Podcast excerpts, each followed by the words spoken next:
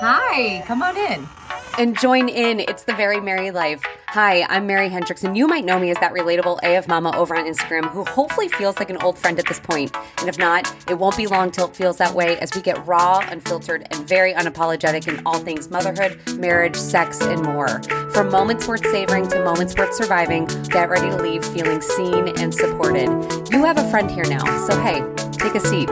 What's going on? Hi, guys. Happy New Year. Happy 2023. This is going to be the first official podcast of the new year. You know, coming at you. We took a little bit of a holiday break. It was much needed, and we're starting fresh. We have a new intro and new exciting things coming. Taboo Tuesday is going to be starting next week. We have uh, sex confessions happening, and then I have a ton of people lined up this month as well uh, for just exciting interviews. It's it's going to be good. If you are brand new here, um, it's real life people talking real life things. Sometimes I, you know, I kick things off saying, you know, no experts or anything like that, but I am in a position to meet experts and bring on people to kind of guide parents. I am a little bit picky when it comes to experts, uh, just because I don't want anyone ever to come into this space and make parents feel bad or make anyone feel bad or like they're not doing something right. Uh, so I will be very picky and I'm going to hopefully pick someone who you know, has an expertise, has education in something, but also has real life experience and has been able to apply that instead of just like saying, I learned this, I learned that, and this is what you should do when they have no real tangible evidence per se. You know how that is? There are people like that. It's annoying. But um that's what's happening. That's what's happening this month. But with that being said, I'm going to do a short little episode here um, by myself. And that's because I was inspired recently by a friend of mine who just had her first baby. So exciting. She had it at a great time right after the holidays. I I have a December 22nd baby with Cassidy and I personally loved having a baby during Christmas time. I know some people do not want it because they get all nervous about their birthdays and the holidays. I don't I don't see why that's an issue. I don't know. I my mom was born on December 17th and she loved it. She loved having Christmas associated with her birthday because it was an automatic excuse to have a Christmas party, and I'm all here for it. And I'm hoping Cassidy feels the same exact way. If she doesn't, that's cool too, but we will figure it out. Uh, anyhow, with my friend having a baby, I was thinking about, you know, that first time having a baby thing, and I'm so glad I'm not a first time mom. I'm just, uh, it's just a lot. Oh my God. I forgot about what that's like until Kevin recently shared a video of me uh, probably a week after I had Cassidy. And I watched it and I was like, one, I look super young. Two, I look like a deer in headlights because I could just like put myself back in that position being so nervous and so unsure and like just postpartum is wild. I recently talked about that my postpartum journey on Instagram and postpartum is just such a weird weird thing that you don't realize how weird it is until you start coming out of it and I could tell that I was like in it. It's like you have a glazed over look. It's it's very weird. But I wanted to come up with five of my top tips for a, a first time mom of things I've learned and you can go through all of it. You can go through people that will recommend A, B, and C, you know, things or whatever. I'm going to kind of go through the tips that I learned as a third time mom that I had wished I had known about. Um, and it's not like the the expected r- tips and tricks. This is like the stuff that you wouldn't have ordinarily thought about. And um, I'm going to list them off here in case anyone here is a first time mom or not. It's worth a listen. That way you could pass this on and keep it going if you like it. So, first, if the baby is having a second of crying, or if they are colicky or just more fussy than usual, I want you to stop, put the baby down in a safe place, and walk away and take a deep breath. I know crying is a funky thing. Some people don't like it and they don't like the idea of leaving a baby to cry. And I'm not saying to leave the baby for hours or anything. I'm saying to go take a hot second and go collect yourself because baby crying is one of the most triggering noises you will ever come in contact with. And you may not believe that now if you have not had a baby, but all it takes is having a baby and not feeling like you're meeting their needs. And it is awful It is awful. And you could have done everything. You could change their diaper. You can make sure that they're they're well rested. You can make sure that they're fed. You can do all of that and it might still happen that they are just crying and you don't know why. What I would recommend in that situation aside from stepping away for a hot second to collect yourself is undress them and rub them down. Like scratch their arms, scratch their back, scratch whatever. Because can you imagine being a baby and having an itch and you're crying and they offer you a boob? No, like they're probably miserable. That's probably what it is. you know, um, babies cry most of the time. If they are getting a need met, that will stop. Sometimes it won't. Follow your gut. If if things something feels wrong, go with that. But if it's just ordinary crying, collect yourself and then get back to it or ask a partner to tap in. Uh, it is much safer for your baby to cry in a safe place than it is for them to be in your arms when you are exhausted or frustrated. Um, talk to an ER doctor.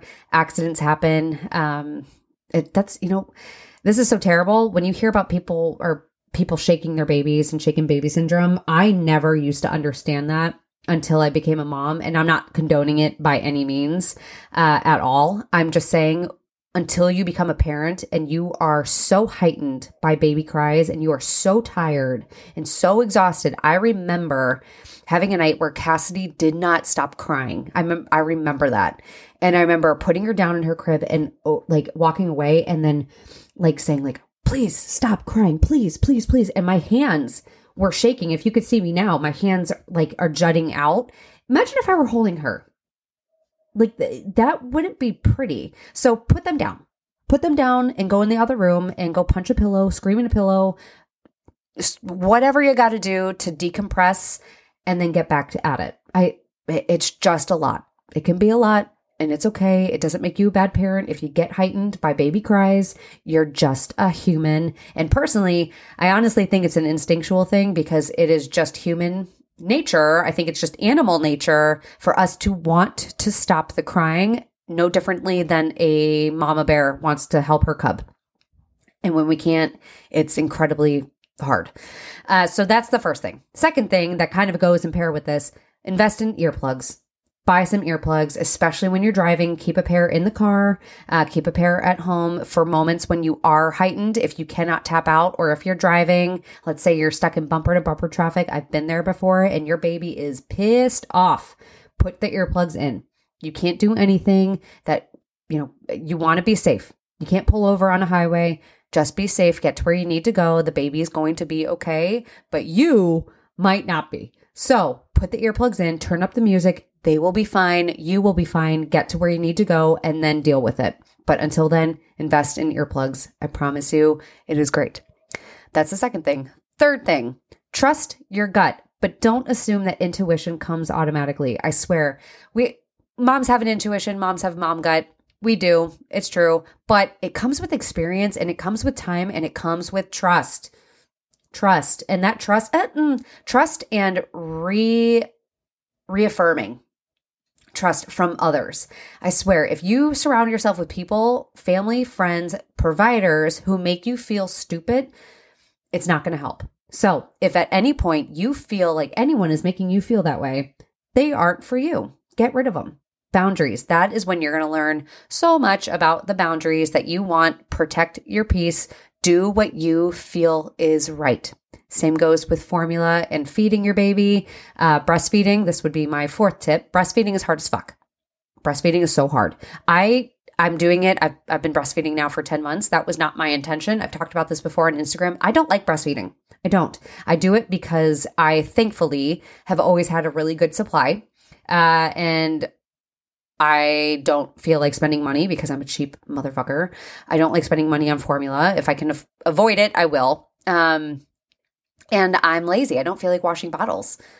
Being a formula feeding mom is not easy. So I give everyone that is formula feeding credit because you guys are kick ass. You guys are doing work. You're spending money. You're investing. And you also have decided how you want to feed your baby. And I think that is an empower, a, a very powerful thing. And I hope you are proud no matter what you're doing. Breastfeeding, formula feeding, you are kick ass and it's just as great. Each is just as great. I'm not here to compare. I'm not here to say one is better than the other. Your baby's fed. In my book, that is equally, just as awesome. So great job. Uh, but that being my fourth tip, if anyone ever makes you feel bad for how you're feeding your baby, uh, tell them to go fuck off. Yeah, you know, because um, that that's not for you. You don't need someone in your life that's going to make you feel bad. Nope. Mm-mm. They can do that to themselves. That's that's nothing on you. It's projection. Um, and that's not fair to you. You're doing great. So that's my fourth tip. And final fifth tip uh, would be hmm. should have prepped. I should have written these down. Fifth tip it's going to be okay. It's going to be okay. I'm going to, you know what? I'm going to finish off by reading what I wrote for Instagram the other day in a caption about my postpartum, just because I, I like to write um, I'm not the best at grammar, but I like to write and I like to just reflect on things. And this was me reflecting on my postpartum. And um, postpartum's weird. Postpartum is a very funky period where you just are in a, a, haze. It feels like you are in a bubble and you won't really even realize it until that haze starts to break, until the sunlight starts to seep back in. Uh, you won't realize that you were kind of living in the shadows. that's how it feels. And that's where I'm at. Like I'm, I'm starting to see the light of life again. Um, not that I wasn't happy or anything. It just, you don't realize, you don't realize where you were until you're out and it's wonderful. Postpartum is a great period of like refiguring out yourself, but it is.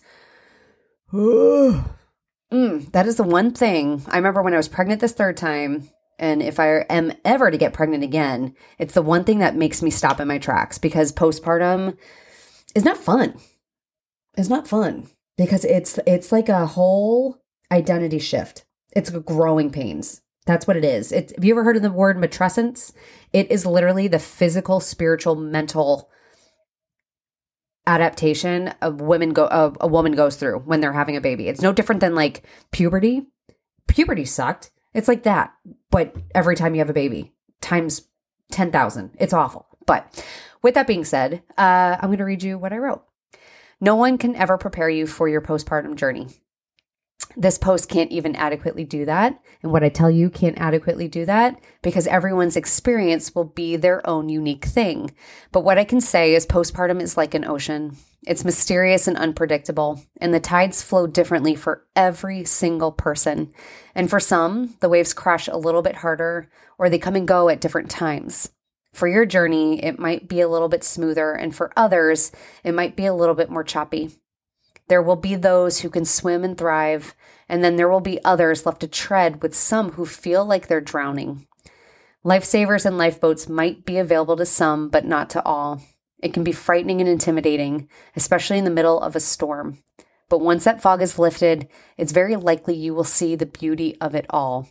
For just like an ocean is with land, postpartum hits and it hits and it just breaks us down. But it doesn't destroy us, it shapes us molds us, teaches us until we're made anew. It doesn't often make sense while it's all happening, but eventually it all comes together in one big, amazing landscape. That is motherhood. So, for those of you caught in the eye or those safely on shore, I see you. I was you. I am you. Calmer waters are ahead, but I can't promise storms will always stay at bay. Instead, what I can tell you is that it will always be a lot easier when you have people on shore cheering you on as you attempt to ride the wave. And that's what I hope you're going to get here. And I know there are others out there who are willing to cheer you on. And if you're listening right now and you have a new mom in your life that is in the trenches, go text them right now. Pause this, go text them, tell them that you're thinking about them. See how you can help. See how you can help. Tell them that they're doing great. I swear, if we can do that and just make moms feel encouraged, no matter what they're doing, even if their parenting style is a little bit different than ours, we will change the world. We will literally change the world. Moms hold something pretty incredible in their hands, and that's change. We hold the future. Our kids are our future. We hold that in our hands. We can mold that. We can shape that. We can change this entire experience for our kids right now. You can do that right now by sending a simple text, making a single call, saying something encouraging to someone you see. Um, it, it literally is the simplest thing that can make the most impact. Another episode down and way more to go. But thank you so much for listening. If you enjoyed this episode and you would like to help support this podcast, I would love for you to subscribe. I'd love for you to share it with others and post about it on your own social media or leave a rating and review. I cannot tell you how helpful and how appreciated those things are for me. Of course, to catch all the latest from me, you can follow me over on Instagram at The Very Mary Life, over on TikTok, The Very Mary Life. And even if you wanted to check out my monthly newsletter, you can do so by subscribing over at theverymarylife.com. I'll see you next week. Stay tuned for more honest, raw, real chit chat. I have some amazing moms lined up coming on, and shit's gonna get fun. So buckle up, Buttercup. It's gonna be good.